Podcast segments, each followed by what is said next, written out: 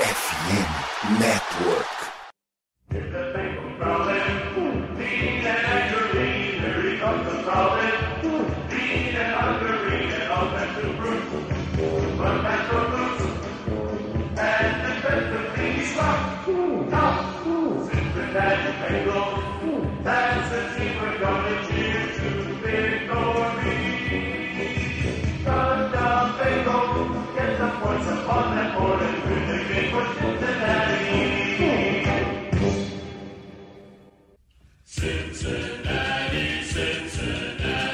we got to keep right here in town, ain't the everlasting town. Who they think gonna beat them Bengals? Who they think gonna beat them Bengals? Nobody! Olá, seja muito bem-vindo ao podcast Who Dey BR, a casa do torcedor do Cincinnati Bengals no Brasil. Hoje, episódio número 34, a gente vai falar um pouco sobre os cortes que foram feitos na última semana, o elenco fechado, os 53 que estão nesse início de temporada, pelo menos, na equipe do Cincinnati Bengals, fazer uma previsão aí, o que a gente espera da temporada, o que esperar dentro da divisão AFC North e também o primeiro jogo, o primeiro adversário, que é o Pittsburgh Steelers, no nosso queridíssimo Paycor Stadium. Eu vou enfiar algum bem em algum momento para chamar ele de PBS. Tenho aqui ao meu lado Lucas Ferreira. Tudo bom, Lucas? Opa, meu querido Ricardo, Conrad, todos que estão nos ouvindo. Finalmente, né? Finalmente vamos começar a temporada regular, mas também trago isso com um pouco de tristeza, né? Porque a partir de agora, os Bengals ou fazem melhor do que fizeram no passado, ou a gente começa a ficar irritado. Não podemos mais viver das glórias do passado. Agora temos uma temporada nova, temos um time que reforçou principalmente a sua maior fragilidade. A gente vai tratar um pouquinho sobre como vai ser essa temporada no podcast de hoje, mas desde já aquele agradecimento pelo pessoal que nos ouvia antes e que nos ouve agora, né? Também temos aqui a presença de Conrad Aleixo. E aí, professor Conrad? Opa. Peço desculpa se minha voz falhar um pouco, o final de semana foi pesado, ainda não me recuperei totalmente. Provavelmente vou perder um pouco mais a voz durante o próximo final de semana, torcendo com o Bengals. Agora que a gente está um pouco mais mal acostumado, talvez a gente se irrite um pouco mais com jogos. Né? Ainda mais em jogo de rivalidade, né? Então, mas antes da gente começar a destrinchar o assunto, adentrar a selva e conversar sobre mais assuntos, sempre aqueles recados de sempre. Sigam a gente nas redes sociais, tanto no Twitter quanto no Instagram, @WhoDeyBR. Eu sou @Sirslash no Twitter, Conrad_Aleixo e o Lucas Saints. Também deixamos recado aí para quem estiver ouvindo e não fizer parte ainda da nossa comunidade no WhatsApp. Entre em contato com a gente, vem viver a experiência de ser um torcedor do Cincinnati Bengals no Brasil com o pessoal ali que é completamente fanático, criadores de torcida organizada e muito mais, né? Assim, o pessoal vive o Cincinnati Bengals arduamente. Entre em contato com a gente coloca você no grupo de WhatsApp. E também temos que falar do Fambonanet. Fambonanet, a nossa parceira, plataforma de podcasts com podcasts de franquias tanto da NFL, da NBA, da NHL e da MLB. Assim, se você quer escutar algum podcast um pouco diferente sobre alguma das franquias dos esportes americanos, muito provavelmente tem no Fambonanet e provavelmente vai ser uma experiência boa para você. Além disso, hoje temos uma nova surpresa. A gente tem aqui um primeiro parceiro, vamos fazer aqui um merchan. É a MW Lab Digital. Eles automatizam todo o marketing digital da sua empresa. E acredite, ela cria uma máquina de vendas para você. A especialidade deles é de trazer clientes qualificados todos os dias. Os caras são parceiros certificados da RD Station. Para quem não conhece, é a maior ferramenta de automação de marketing da América Latina. Se tem RD, tem resultado. Sua empresa com a MW é como ter o Zac Taylor lhe comandando tudo. Você vai ter seus resultados muito intensificados. Na MW, o cliente tem todo o suporte técnico no desenvolvimento de ponta a ponta eles te ajudam na apresentação do seu site e até o inbound marketing. E na descrição do episódio a gente deixa o link dos caras para você conseguir chegar ali e ter maior contato. É um verdadeiro mar de oportunidades na MW Lab. É um parceiro Platinum da RD Station, que é a maior ferramenta disponível no mercado. Quer vender como gente grande? Vem para a MW Lab. Agora sim, terminamos o nosso merchan e vamos tratar de coisa séria. Vamos falar dos cortes, os 53 que estão no elenco. Conrad, alguma grande surpresa? A quantidade de jogadores na linha defensiva, um corpo de wide receiver que teve os cortes que muita gente falava do Pryor, tudo mais, que acabou sendo cortado. Alguma coisa te chamou muita atenção?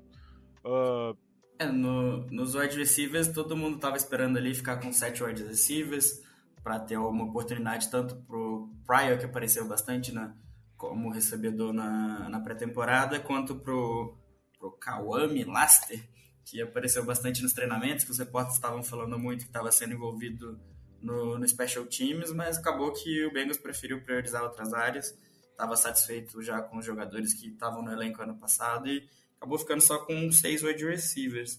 Acho que a grande surpresa mesmo foi o time tá com 4 running backs no elenco, sendo que a gente vê pouca utilização do terceiro running back, né, que a gente até pede para ser o running back 2, o Chris Evans, mas ficar com 4 jogadores no elenco não fez muito sentido até agora. Cornerback também, com a lesão do Kentello Bridge, esperava que fosse trazer mais alguém para ficar no elenco final, acabou ficando só com 5 cornerbacks. Acredito que isso seja um pouco de confiança da versatilidade do Dax Hill, que se precisar ele pode acabar cobrindo algum espaço ali. E acho que tirando isso, acho que foi a surpresa maior assim, foi o Tyson Anderson ficar no elenco. Acabou que ele ficou no elenco e já foi colocado na IR, provavelmente só para ter um jogador a mais ali disponível durante a temporada se precisasse, né? E o Michael Thomas, com isso, acabou um jogador que estava em dúvida ali se ia ficar ele ou o Tyson Anderson no elenco, acabou ficando o Michael Thomas no elenco e ele acabou sendo votado capitão dos Special Teams, né? É um jogador já mais veterano e tá ali presente sempre. Além disso, no Special Teams estava ali na dúvida se ia ficar o Kevin Hubbard e o Clark Harris. Acabou que o time resolveu dar mais uma temporada aí para eles e provavelmente vão bater mais alguns recordes aí do time essa temporada. Outra coisa que acabou me chamando a atenção foi após os cortes, né? Então tem ali um momento que é o waiver wire, né, que o pessoal fala, que é todo mundo cortou quem tinha para cortar, vamos ver o que tem aí, o que sobrou na xepa. O Bengals foi lá e buscou um guard que era do Houston Texans, o Max Scharping, que foi uma escolha de segunda rodada de 3 anos atrás. Não tinha grandes números, né? Mas já jogou 33 partidas começando. Então, sim, até mesmo para ter uma apólice de seguro caso o experimento Cordell Volson, que tem se mostrado bastante efetivo, pelo menos na pré-temporada, caso não isso começa a naufragar durante a temporada, a gente tem mais opções do que simplesmente fazer uma substituição simples pelo Jackson Carman. Você traz mais um jogador que já tem uma vivência de estar jogando como titular na NFL, e daí você consegue trazer isso para dar uma robustez maior à linha ofensiva da equipe, né? Perfeito, Ricardo. O Jackson Carman, como você citou, teve uma péssima pré-temporada. O Cordell Volson, a gente não esperava que ele fosse o linha ofensiva titular, né, o guarda titular do lado esquerdo da linha ofensiva, e agora domingo contra o Steelers ele estará lá, entre o center e o left tackle. Retomando só um assunto que o Conrad comentou, eu acho que o Chris Evans vai ser o segundo running back sim, hein, visto a pré-temporada dele. Teve muitos toques na bola, infelizmente, impedidos por faltas do Jackson Carman, inclusive. E do D'Ante Smith, né? Perfeito. E assim, esses rapazes, esses jogadores que chegam no final, depois dos cortes e as assinaturas, e tudo mais, são realmente pessoas para compor o elenco. Eles não devem figurar entre os titulares, só se tiver uma ou duas lesões na mesma posição para eles entrarem, né?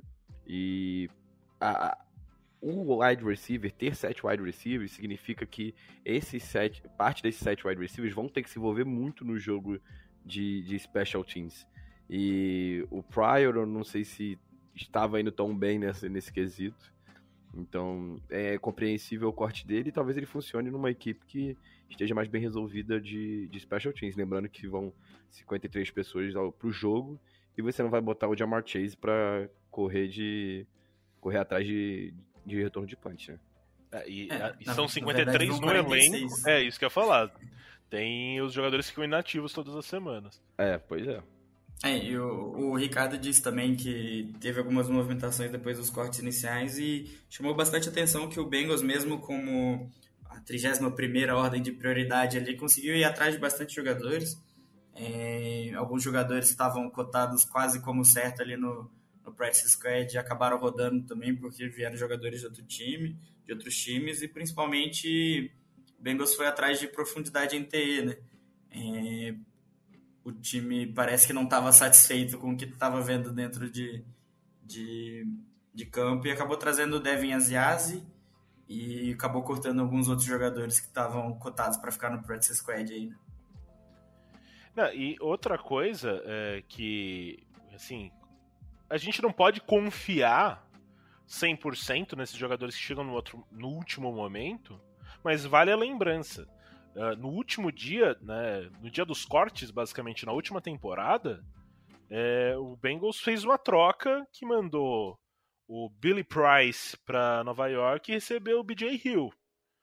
Ninguém conhecia B.J. Hill e, no final, ele se tornou um jogador, uma peça muito importante, tanto que foi renovado com um salário razoável. Lógico, a gente não pode depositar todas as esperanças nesses jogadores que chegaram, mas vez ou outra pode ser uma aposta válida que talvez vingue aí, ou seja, como eu disse anteriormente, uma apólice de seguro, né? Então, basicamente, vamos passar rapidinho aqui os 53. Quarterback é o Joe Burrow e o Brandon Allen. O running back tem o Joe Mixon, o Samaje Perine, o Chris Evans e o Trayvon Williams. Os wide receivers são 6, Ja'Marr Chase, T. Higgins e Tyler Boyd, o Stanley Morgan, Trent Taylor e o Mike Thomas. Daí temos 4 tight ends, o Devin Asiasi, o Hayden Hurst, o Drew Sample e o Mitchell Cox. Lembrança que o senhor filho do Randy Moss foi cortado, inclusive, do practice squad. Então, não falaremos mais. Tem que aposentar agora o calendário dias sem falar do filho do Randy Moss. Ou será que não? Ouvi dizer que o Ted Moss era o jogador que ia com o pandeiro no busão da seleção, né? Que tava ali só pra ajudar o elenco, só pra animar o elenco. Ele é um cara de elenco, pô, muito bem querido pelo RH. Lá na Paycor, fazendo um jabá agora pro querido name right do estádio, com certeza deve ter um curso de gestão de vestiário, né? Porque o rapaz, jogando ali nas 4 linhas do campo, ele não faz sentido ele estar no time, não. Paycor Bengals Stadium, vou chamar assim agora. PBS. Pra chamar de PBS? Exato.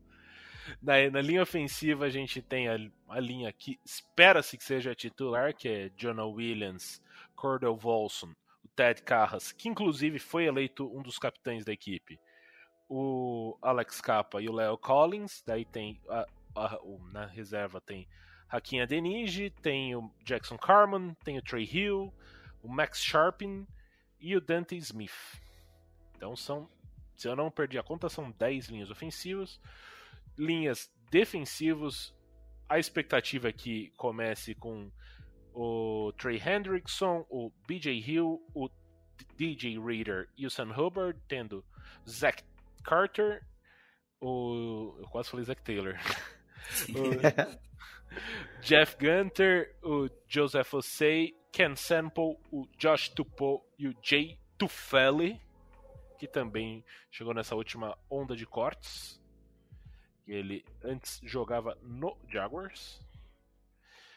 Linebackers, provavelmente os titulares serão Logan Wilson e Germaine Pratt, tendo Akeem Davis-Gaither, Marcus Bailey e Jake Johnston, o pai do rapaz de Tennessee lá, o running back parrudinho.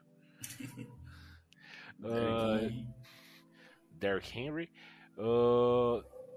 Daí defensive backs, provavelmente os titulares serão Tiro Biawuzie, o Eli Apple, tendo Mike Hilton de nickel. Nos safeties, daí temos três opções aí para duas vagas, né, que é o Jesse Bates, o Von Bell e o Daxon Hill. Além disso, tem Jalen Davis, Trey Flowers, o nosso marcador de tight ends, e Michael Thomas. Special teams, Clark Harris, Kevin Huber e Evan McPherson. São esses, de maneira geral, sem grandes surpresas, né? Assim, não teve nenhuma movimentação de última hora, não teve nenhuma troca, como a gente comentou que teve na última temporada. Assim, a equipe chega bem para a temporada, não é mesmo, Lucas?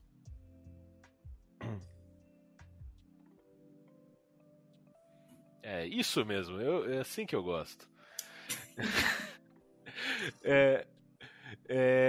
Daí eu acho que a gente pode começar a tratar um pouco mais das expectativas nossas com relação à temporada.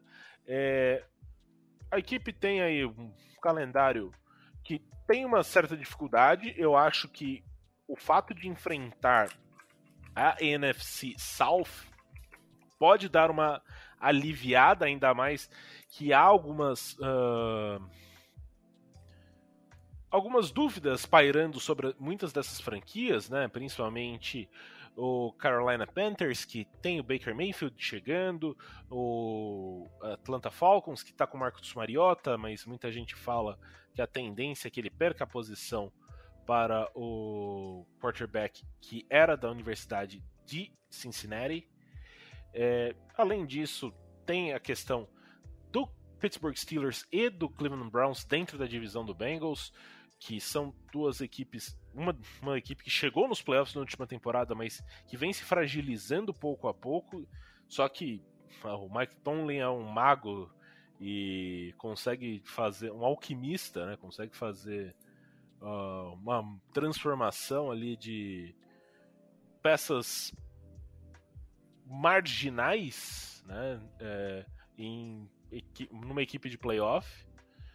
E eu acho assim, a possibilidade do Bengals ficar fora dos playoffs não é grande. Eu acho que o Bengals deve, inclusive, levar a divisão, por mais que nas casas de aposta a maioria do dinheiro esteja com Baltimore Ravens.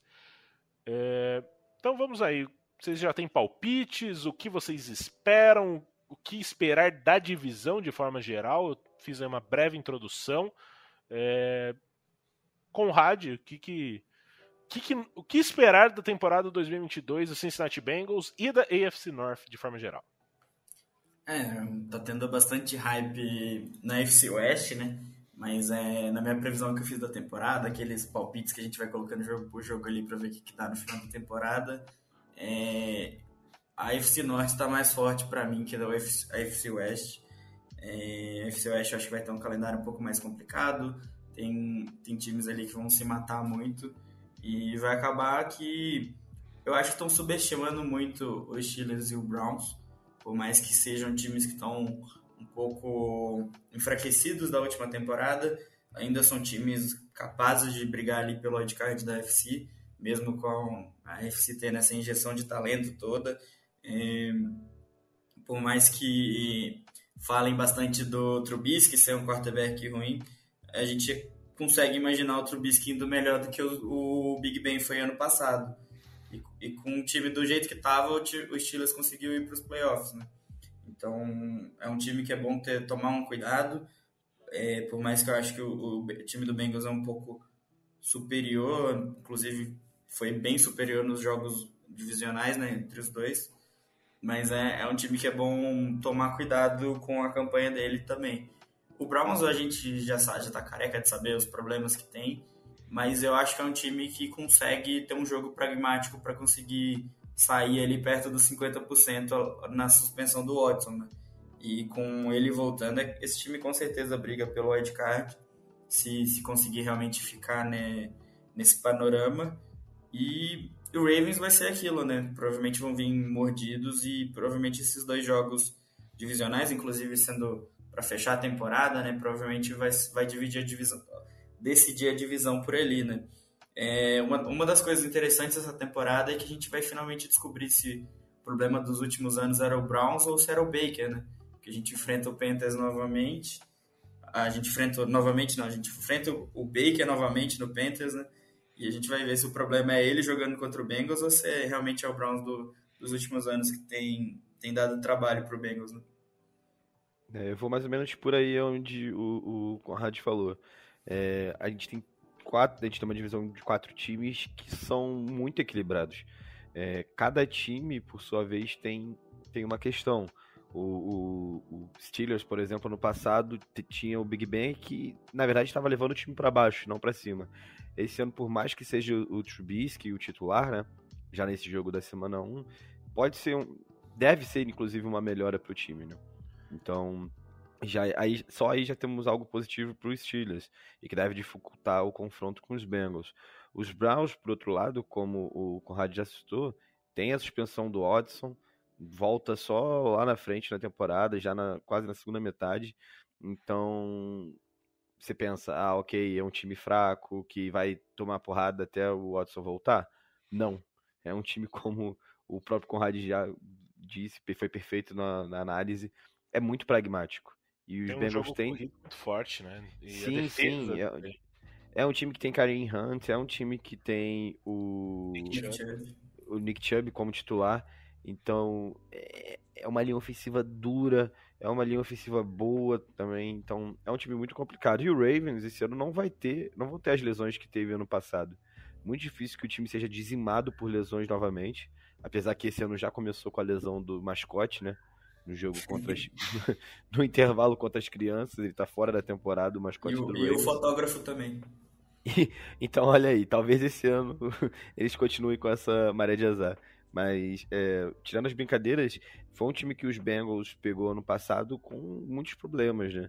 O próprio o Lamar Jackson não esteve apto durante toda a temporada. O corpo de running backs do Ravens foi dizimado ainda antes do final de setembro. É uma divisão muito dura, mas é válido ressaltar que os Bengals melhoraram. Os Bengals tinham muito problemas na linha ofensiva. A gente chegou... Se você ver os jogadores da linha ofensiva do Super Bowl, você fica em choque de como o time conseguiu levar o resultado até o final, batalhando, e perdeu por um sack, né? Numa quarta descida.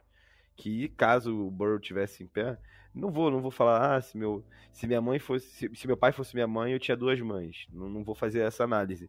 Mas o Ja'Marr Chase estava livre na última jogada e o Burrow não teve tempo de passe. Perdeu na falta que deram do Logan Wilson. Tudo bem, mas a gente sabe como é a NFL, a gente sabe como é a arbitragem, e a gente tem que fazer o nosso, e naquele momento a gente não pôde fazer por falta de material humano na linha ofensiva, o que esse ano nós temos.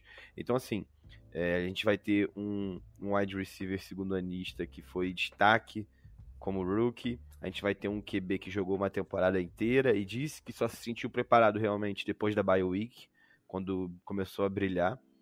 E a gente agora tem um TE que pode acrescentar muito mais no jogo de passe do que o CJ Uzuma acrescentava. Então, nós temos mais alvos, nós temos mais profundidade no roster. Então, por que achar que os Bengals não vão vencer a divisão? Para mim, são os favoritos. No preview do The Playoffs que eu escrevi, eu botei lá Bengals 12-5 com chance de Super Bowl. Para mim, os Bengals lutam esse ano de novo pelo Super Bowl.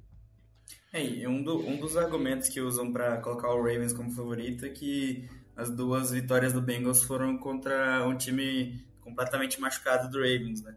Mas eu queria lembrar aqui pra galera que 2020 também o Bengals enfrentou o Ravens todo machucado e em momento nenhum desmereceram a vitória do Ravens, que foi um massacre, né? Então, o que acontece dentro de campo, os times estão sempre lá para dar o máximo possível e uma coisa não tem nada a ver com a outra, né? Então, a vitória veio daquele jeito porque o time jogou bem e não porque o Ravens estava machucado. E esse time é completamente capaz de vencer e vencer bem o Ravens de novo.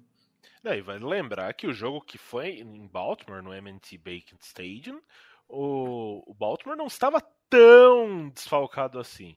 Tinha os problemas de running back, que já foram citados pelo Lucas, mas o Lamar estava jogando, a secundária estava quase inteira, e mesmo assim foi aquele baile que o Ja'Marr Chase fez o Marlon Humphreys chorar, né?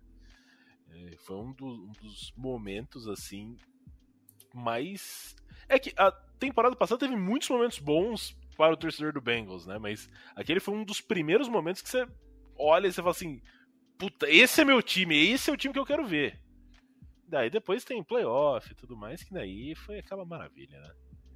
A gente falava muito dos Bengals no meio da temporada sobre a inconstância do time, capaz de brilhar em jogos de divisão como esse, desses dois contra os Ravens, o segundo contra os Steelers também, que foi um passeio, e tropeçava depois pro Jets, e sofria para ganhar dos Raiders, apanhava do Browns no Paul Brown Stadium da época, então, agora Paycor Bengal Stadium. Então, e esse, como eu posso dizer, esse ritmo que os Bengals conseguiram no final da temporada, levando esse momentum para os playoffs e depois para o Super Bowl, né? Mostraram que foi um time que foi amadurecendo durante a temporada. Então, assim, acho que a divisão, os Bengals são os favoritos, não vou dizer que a divisão tá na mão dos Bengals, mas eles são os favoritos na AFC North. E concordo com o Conrad, a AFC West é mais aberta, as chances dos times de lá se matarem e o próprio calendário deles é muito mais difícil. Então, vamos ver o que vem por aí. Os Bengals e os Steelers, os Ravens e Browns também pegam algumas equipes complicadas, né? Porque vai enfrentar lá na NFC Dallas, Filadélfia, que vem reforçada, vai enfrentar o Giants, que é sempre uma pedra no sapato, independente do momento. Então, a gente tem que analisar muito, a gente tem que abrir o olho. É um calendário que os Bengals podem ir muito bem, mas é preciso abrir o olho. Só deixando claro, esses jogos da NFC East são os jogos que são aquele interdivisional, interconferência, que é a cada 4 anos. Então só o Bengals só pega o Cowboys e os outros times pegam cada um, né? O interconferências realmente é contra a NFC South. Isso, perfeito, Ricardo. Peço até desculpas. Saints, Bucks, Falcons e Panthers. Isso, até porque eu devia ter lembrado, né? Os Bengals pegaram o Giants na pré-temporada. Eles não enfrentariam um time na pré-temporada que eles iriam enfrentar durante a temporada regular, né? E assim, de forma geral, eu vejo um time com bastante potencial. A gente pega o calendário, ele pode ser duro às vezes, mas o Bengals, eu vejo ele assim... Principalmente a primeira metade da temporada, eu vejo o Bengals um time superior ao Pittsburgh Steelers, por exemplo. Daí depois ele sai para fazer 2 jogos contra Cowboys e Jets fora. O jogo contra o Cowboys eu acho um jogo mais difícil do primeiro mês, pelo menos. Depois pega o Jets, que na última temporada venceu o Bengals, mas a tendência é que o Bengals seja favorito nessa partida. Daí tem uma sequência de 2 jogos de prime time, que também era uma questão que o Bengals tinha problemas em jogar em prime time. Vai pegar o Miami Dolphins na estreia do capacete e do uniforme, do novo uniforme antigo, né? Ou do antigo uniforme novo, não sei, mas o capacete branco contra o Dolphins. E depois enfrenta Baltimore em Baltimore num Sunday Night. Daí faz... o retorno dos meninos de LSU para Louisiana, lá no Superdome, contra o Saints. Falcons, pega o Browns em Cleveland, mas sem o DeSean Jackson, e o Carolina Panthers. Watson. Então, eu falei o quê? Jackson. Ah, tá. Esse é outro. A gente tá no ritmo de pré-temporada também. O pessoal de casa tem que entender. DeSean Watson. DeSean Jackson, nossa, é um veteraníssimo. Entreguei a idade aí nessa. Os novinhos nem vão saber de quem eu tô falando. Então, assim, ó, pegando esses 9 primeiros jogos, que é até a bye week, eu vejo o Bengals tendo 3 jogos que ele pode, sim, ter maior dificuldade, até porque são 3 jogos fora de casa, que é contra Dallas, contra New Orleans e contra Baltimore. Conseguindo 2-1 nesses jogos, você tá basicamente lidando aí com um 8-1, 7-2, chegar com essa campanha na bye week, pô, você tá já ali com meio caminho andado. Daí vai vir a parte mais pesada do calendário, que você pega Pittsburgh fora, você pega Tennessee, que é um jogo que foi complicado, jogo de playoff da última temporada, enfrenta de novo Kansas City, que é freguês do Bengals. Parece que sim, mas ainda assim tem Patrick Mahomes, enfrenta o Cleveland Browns já com o DeSean Watson. Agora acertei, não é mesmo? Elementar. Pega Tampa Bay, que tem os restos mortais do Gold, né? O Tom Brady lá. E as duas últimas semanas, pega depois Patriots e pega Bills e Ravens para fechar no Paycor Stadium. Então, eu acho que é muito similar ao calendário da última temporada, que a gente falava assim, não, o time tem que acumular vitórias na primeira metade se quiser brigar por playoff. Esse ano eu acho que briga por playoff mesmo, de qualquer maneira, mas eu acho a primeira metade mais tranquila do que a segunda metade, que você pega Buffalo, você pega Kansas City, você pega Tennessee, você pega vários rivais, você pega o Steelers, que é o rival de divisão que eu acho que tá mais fraco fora de casa, você pega os 2 outros rivais de divisão em casa, mas o Browns reforçado do seu QB. Então eu não vejo jogo fácil aí pro Bengals na segunda metade da temporada. É importante a gente lembrar para os nossos ouvintes também que pode ficar um pouco estranha a classificação no início, porque o Ravens vai fazer os jogos divisionais basicamente só na reta final, né? Se eu não me engano, são 4 nos últimos 5 jogos. Então pode ser que a classificação fique um pouco estranha, que o Ravens fique um pouco na frente ali, por não estar pegando os adversários de divisão, mas na reta final as coisas vão apertar um pouco mais, né? O grande jogo, quer dizer, o jogo mais fácil que os Bengals teriam nessa reta final seria o Patriots, né? Mas é sempre difícil enfrentar o Patriots. Lá em Foxborough. Lá em Foxborough, na véspera do Natal. Dezembro, né? Isso, na véspera do Natal.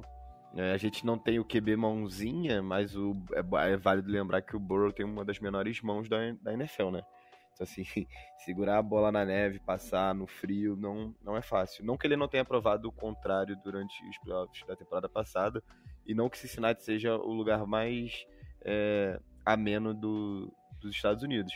Mas, mesmo assim, é uma dificuldade grande. Se não pela técnica do time, que não fez uma grande pré-temporada, que não é mais aquele Patriots do Tom Brady, né, das décadas passadas, mas ainda assim é um time muito competente, né, tem um bom coach staff.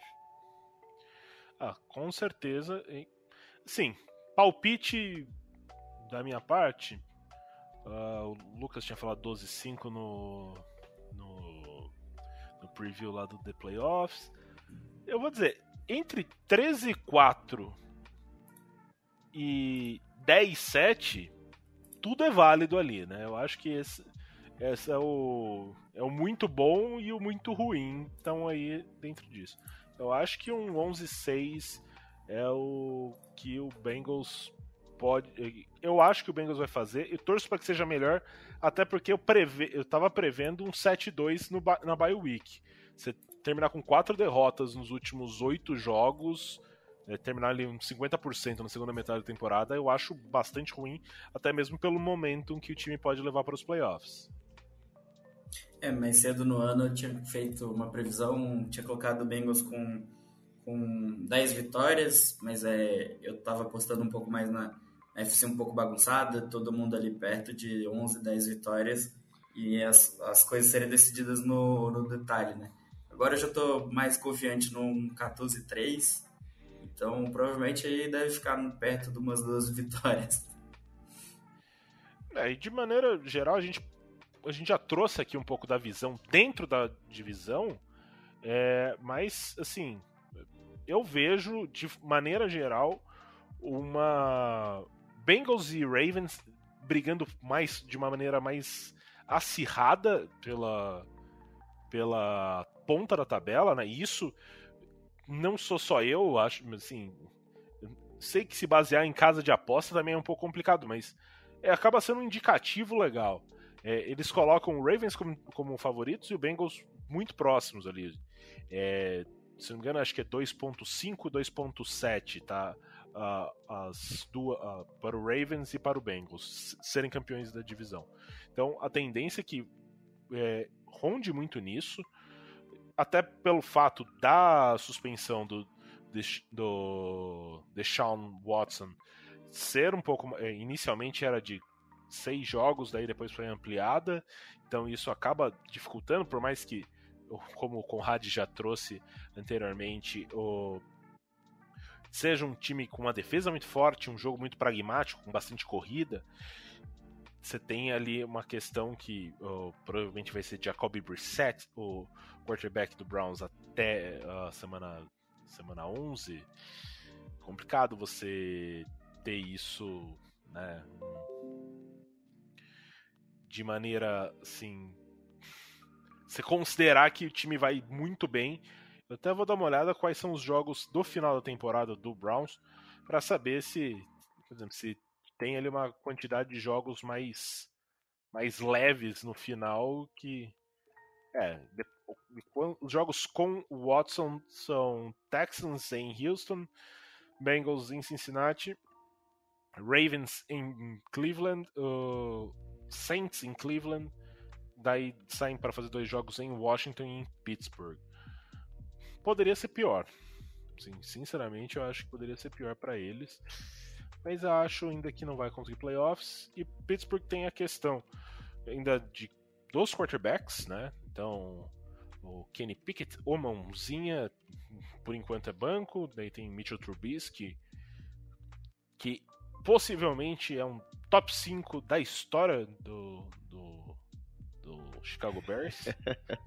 Lancei essa ideia aí e não fui refutado até o momento, hein? Se você, ouvinte, você aí, por mais que você tiver uma lista de 5 quarterbacks da história do Chicago Bears que você ache melhor do que o Mitchell Trubisky, mande para o @sirslash ou @udbr que a gente vai discutir a respeito disso. Vão ter supostos torcedores do Bears que vão dizer que o Dalton é melhor que o Trubisky, hein? Eu sei que no top 5 vai ter Jay Cutler e Rex Grossman, que, meu Deus... Jay Cutler encabeçando a lista, por sinal. Exato, ele é o GOAT lá em Chicago. E assim, tem essa situação, daí teve a saída do Juju Smith-Schuster, o nosso TikToker favorito. Tem um wide receiver novo em Pittsburgh, né? Já adiantando um pouco a pauta, falando um pouco do adversário da próxima rodada, mas você tem o Najee Harris e você tem uma defesa que historicamente é uma defesa muito forte, e você tem o TJ Watt que é o recordista de sacks e a atual Defensive Player of the Year, então não dá pra você descartar. Tem o Minkah Fitzpatrick na secundária. Então, a defesa do Pittsburgh é uma defesa muito boa, com vários nomes fortes. Então, assim, nunca dá pra você contar o Steelers fora de uma briga de playoff. Mas eu acredito que fique muito mais entre Cincinnati e Baltimore. De forma geral, mais alguma consideração a respeito da divisão, da temporada do Bengals? Algum outro insight diferente aí que vocês poderiam trazer? Garotos. Acho que talvez o Bengals seja um pouco diferente do que foi ano passado no quesito explosividade do ataque. Esse ano a gente tem uma linha ofensiva muito melhor do que no ano passado e, consequentemente, a gente deve ter um jogo corrido mais bem utilizado em situações de red zone, né? Então, aquelas jogadas de 50 jardas, 60 jardas, buscando muita profundidade, talvez não apareçam tanto, pelo menos é o que eu acredito, até porque, eu acho que a gente chegou a comentar isso junto, inclusive, que os Bengals devem enfrentar muito... formações de defesa com 2 safeties no fundo do campo, né, para evitar essa bola longa.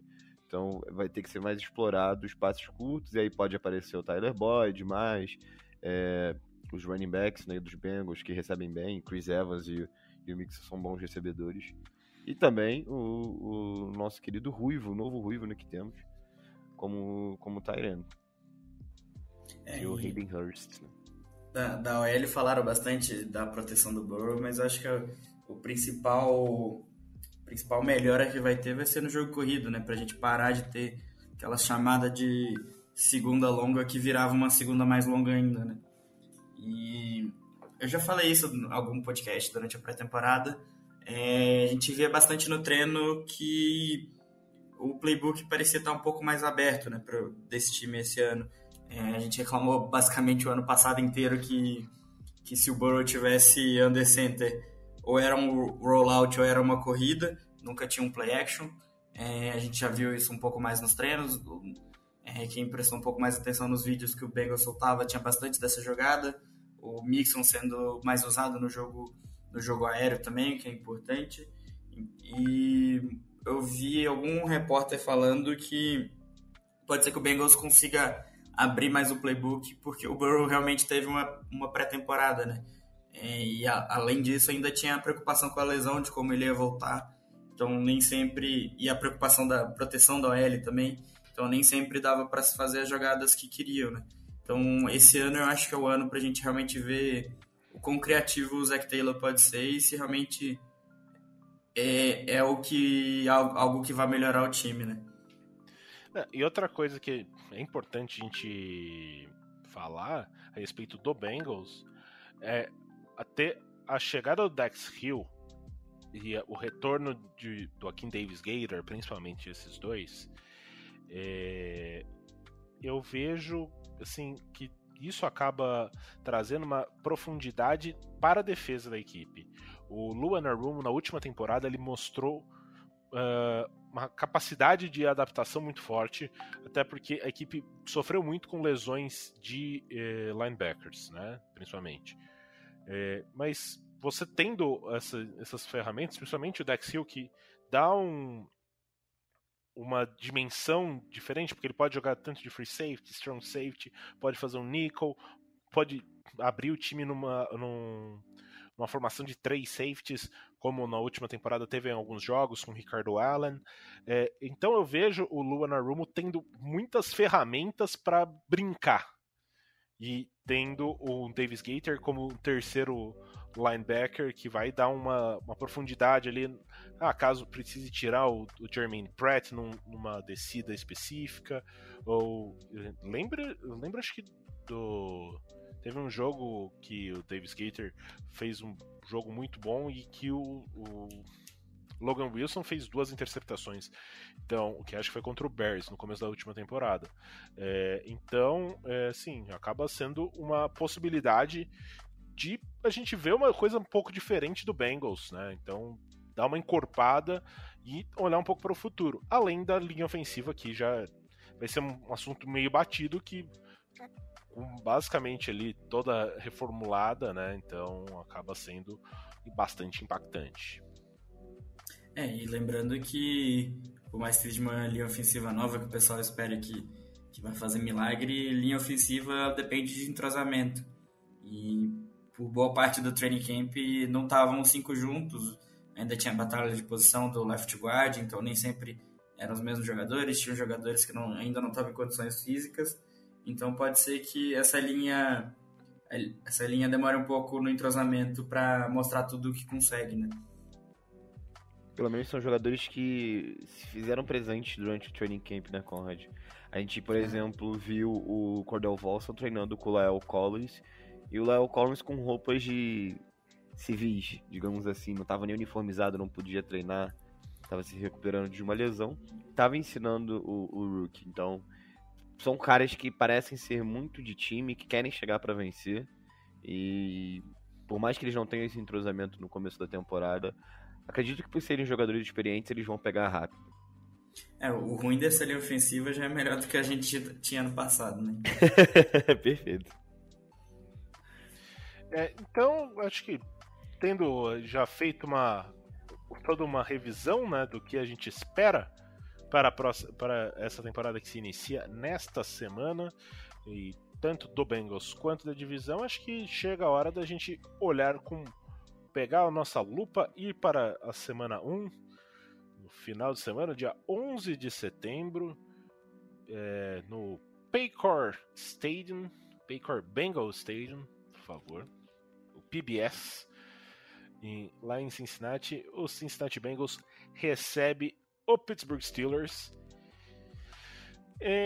Assim, as linhas de aposta em Vegas colocam o Bengals favorito por 6,5 pontos. Eu acho, assim, tá bem justo. Eu acho que o Bengals é favorito, até pela questão que a gente já trouxe aqui quando estava falando sobre a temporada do Steelers, né? Vai ter Mitchell Trubisky nessa primeira semana.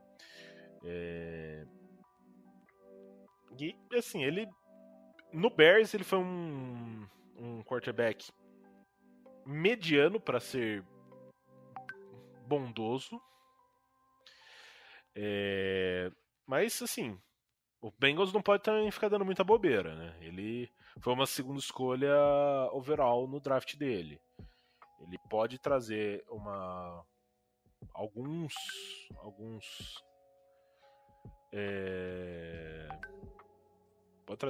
pontos de qualidade ali, e sim, sendo que ele não vai ser o principal ponto, né? O Steelers ele vai se basear muito numa defesa forte e num jogo corrido com o Najee Harris. No ano passado, no jogo contra o Bengals, o plano ofensivo incluiu o Najee Harris muito em passes curtos. Tem que ver como que o Mike Tomlin e toda a sua staff vai tentar encarar o Bengals nessa temporada. Ano passado teve muito passe? Teve. Foi efetivo? Nem tanto. E daí tem que ver também com relação como a linha ofensiva do Bengals vai se sair enfrentando um front six, né, um pass rush mais impactante, por ter um TJ Watt, você tem ali uma linha bastante experiente que costuma pressionar bastante o quarterback. Por si só, por ser um jogo de divisão, já se torna mais complicado. E por ser um Steelers e Bengals, com toda a rivalidade recente entre as duas franquias, vai se tornar um jogo muito físico.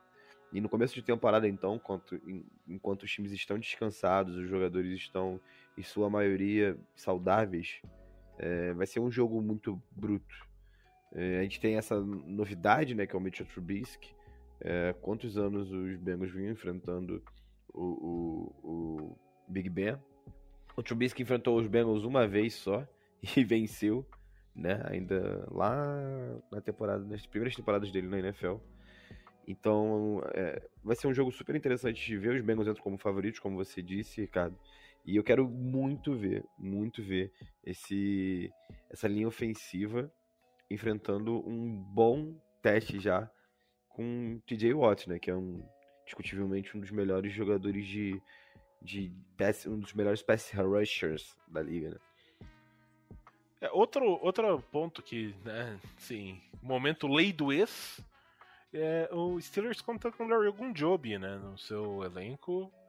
Espero que tenha um péssimo jogo, mas é uma coisa que tem que se atentar. O Steelers foi atrás, sim,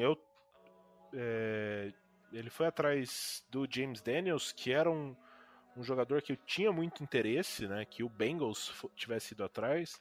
Ele jogava no Bears, era guard, podia fazer a função de center, mais ou menos o que o Ted Karras acabou sendo escolhido pelo Bengals para fazer essa função. Eu acharia interessante, eu na free agency tava ali, tinha crescido o olho em relação a isso. Também vale ressaltar a escolha de segunda rodada do Pittsburgh, que é o George Pickens. Ele é um wide receiver que costuma ser bastante físico, né? Ele veio da Universidade de Georgia e ele costuma muito contato, uma coisa assim, eu vou dizer, ele tem muita cara do Steelers, né? Ô, Ricardo, aproveitando só para não perder esse gancho, você já viu um lance dele no college que ele empurra um defensor de Michigan? Eu acho que sim, mas eu não tô lembrado. Esse defensor é nada mais, nada menos que Dax Hill. Então eles vão ter alguns anos aí de rivalidade. E assim, ele é um wide receiver muito físico, ele vem para suprir um pouco a ausência do Juju Smith-Schuster, né, no elenco do Steelers. Então o trio de wide receivers do Steelers vai ser o Deontay Johnson, o Chase Claypool e o Pickens, que vem de uma universidade que é a atual campeã no... Atual campeã? Agora eu tô em dúvida. Acho que venceu o mal no último college football playoffs. Então, sim, você olha e fala assim, é um cara que pode trazer uma qualidade junto de um quarterback, né? Nesse primeiro jogo não, mas a tendência é que o Kenny Pickett, foi a escolha de primeira rodada, assuma a titularidade ao longo da temporada. Então nesse primeiro jogo não dá para saber muito bem, e ele ser novato pode ser ali uma forma que ele não tá ali tão em destaque, não tá acostumado com as rotas, mas a gente lembra o que foi o Ja'Marr Chase na sua primeira partida, né? Nem conseguia pegar a bola na pré-temporada e tudo mais, e o primeiro jogo dele já foi aquele estouro. E vocês falaram um pouco aí de George Pickens, de Trubisky, e eu acho que o principal confronto desse jogo não vai ser... Nem vai passar por eles, né? Aliás, até pelo Pickens até vai passar. Eu acho que o principal confronto do jogo vai ser o jogo corrido pela outside zone. Porque o Steelers já mostrou bastante na pré-temporada, formações com 3TE, 2TE, um fullback, 3TE e fullback, mostrando que vai tentar fazer o máximo possível para correr por fora da linha, porque reconhece que a linha ofensiva realmente não tá boa, tanto para proteger do passe, tanto para corrida. Então, aproveitar dos wide receivers que são mais brigadores, são melhores bloqueadores do que realmente correndo rota com talento. E então, esse jogo vai exigir bastante dos nossos linebackers, dos nossos corners, nossos safeties, de conseguir taclear em campo aberto, conseguir taclear pelos lados do campo. E do outro lado da bola, né, pelo lado do ataque do Bengals, eu acho que o principal matchup vai ser, até envolve um pouco o TJ Watt, mas eu acho que vai ser a parte tática tanto do Zac Taylor e o Callahan contra o Mike Tomlin, né? Porque a defesa dos Steelers é conhecida por fazer muita blitz, e o desempenho do TJ Watt depende das blitz. Por mais que ele tenha números assombrosos aí, você vê que a maioria dos resultados dele vem quando o time consegue envolver as blitz do outro lado para realmente a jogada sobrar para ele. Então, e a gente conhece o quanto o Burrow consegue queimar blitz, lê essas blitz muito bem. Tanto é que o primeiro jogo o Steelers tentou blitzar muito e acabou sendo queimado. No segundo jogo o TJ Watt estava baleado e acabou não tentando usar muita blitz e o time acabou sendo queimado do mesmo jeito. Então, acho que esse confronto, para mim, vai ser o mais interessante, a parte tática aí, ver o quanto o Bengals vai conseguir ler essa defesa do Steelers. É, e vale lembrar, né, assim, eu não espero, eu torço para que seja, mas eu não coloco muita fé que se mantenha a tônica da última partida entre as duas equipes em Cincinnati, onde o Bengals deu um passeio, né? Foi ali um jogo muito tranquilo, que teve interceptação retornada para touchdown do Mike Hilton.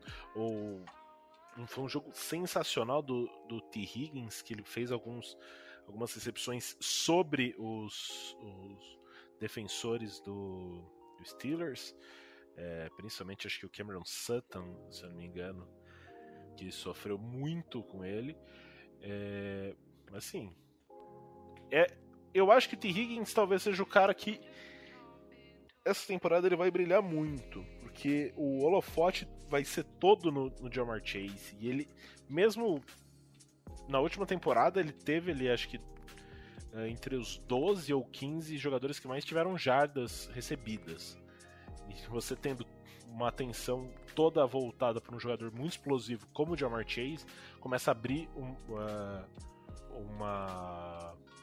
abrir caminhos, né? E ele é um jogador muito físico, então uma disputa de bolas no alto, eu vejo ele levando muita vantagem sobre outros cornerbacks ou safety que possa estar fazendo uma cobertura nele.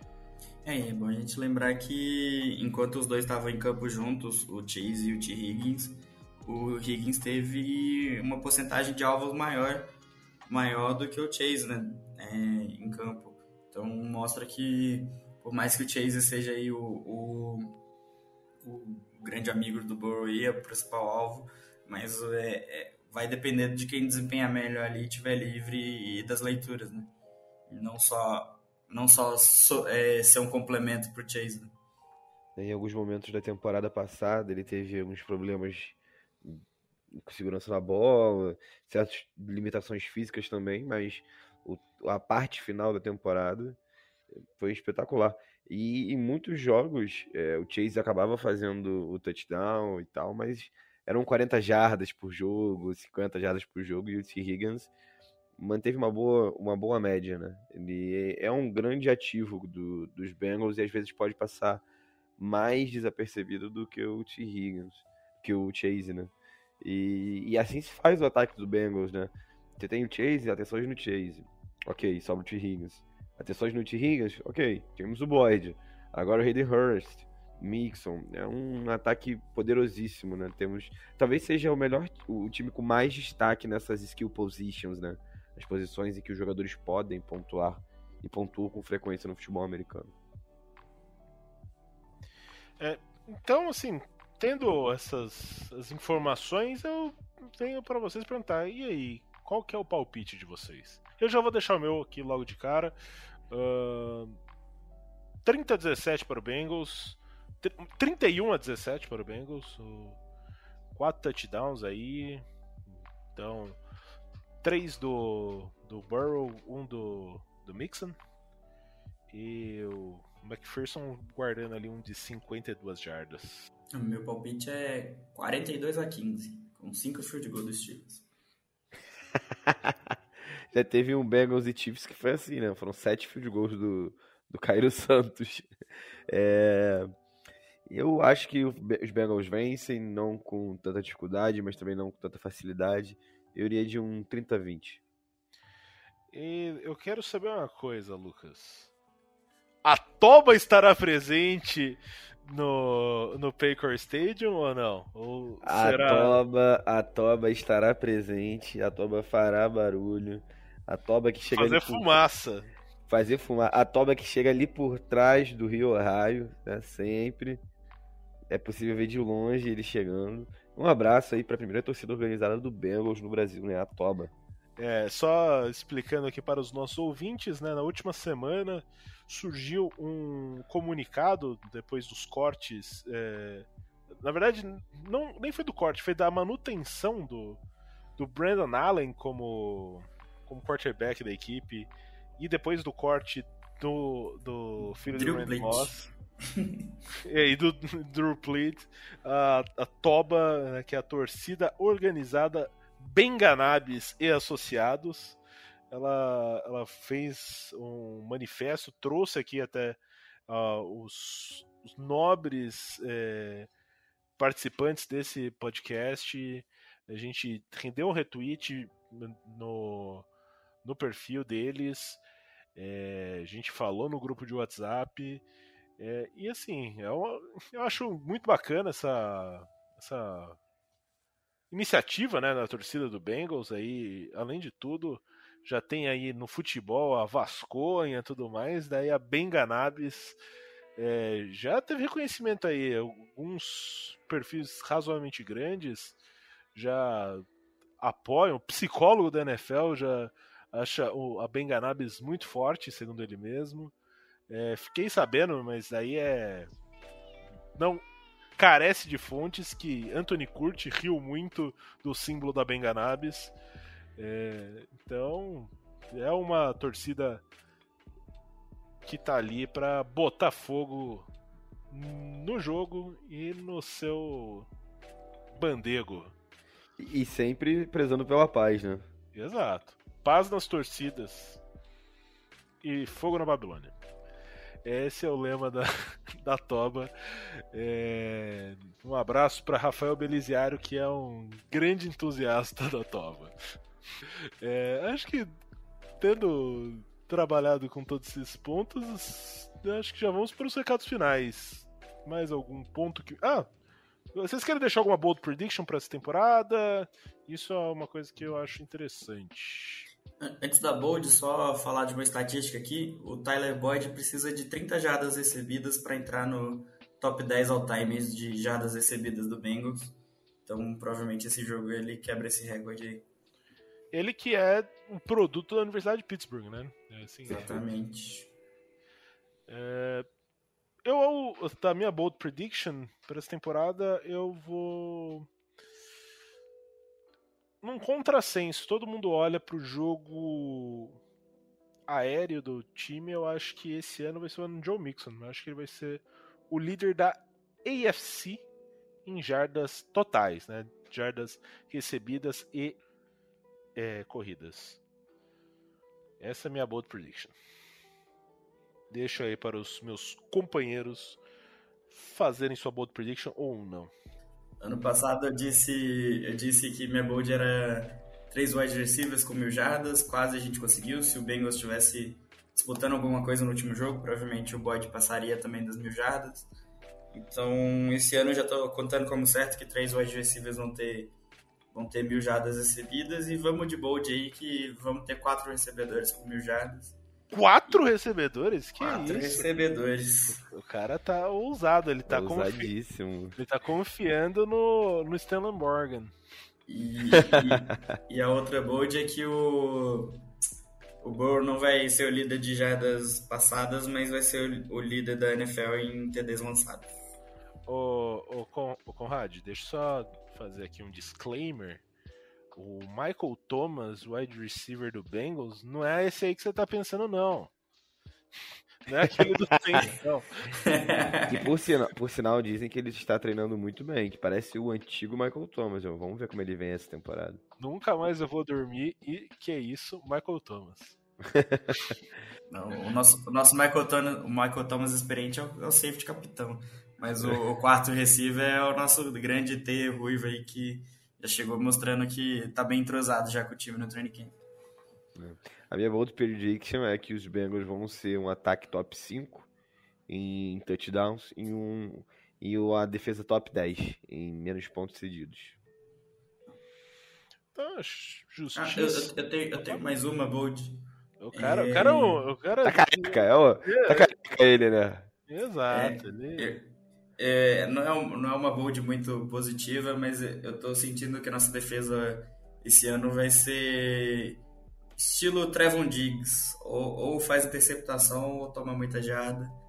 Então eu acho que a gente vai ver muito turnover aí, mas vai sofrer um pouquinho com a defesa esse ano. Então basicamente a nossa defesa vai ser o Eli Apple transformado numa unidade.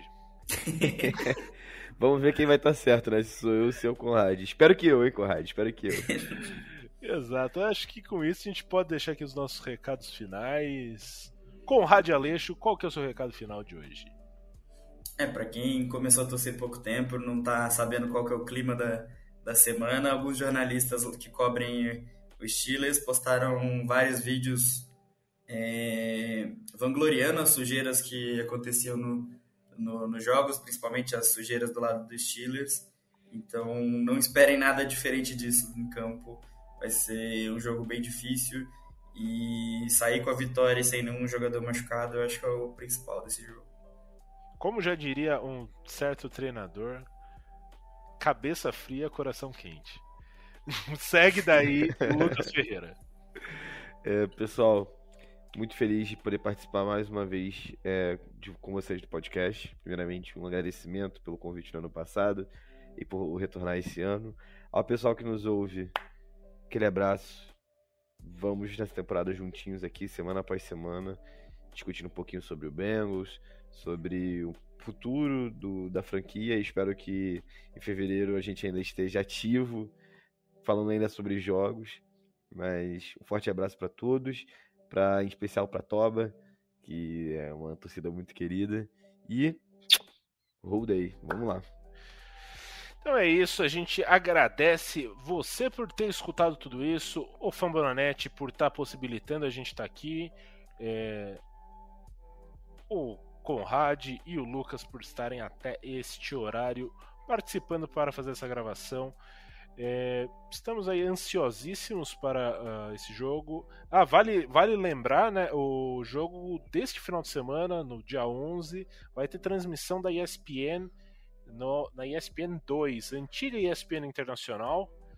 Então às 14 horas, horário de Brasília, ou 1 hora Eastern Time, lá no Paycor Stadium, estaremos ligadinhos na ESPN. Um beijo para toda a equipe da ESPN.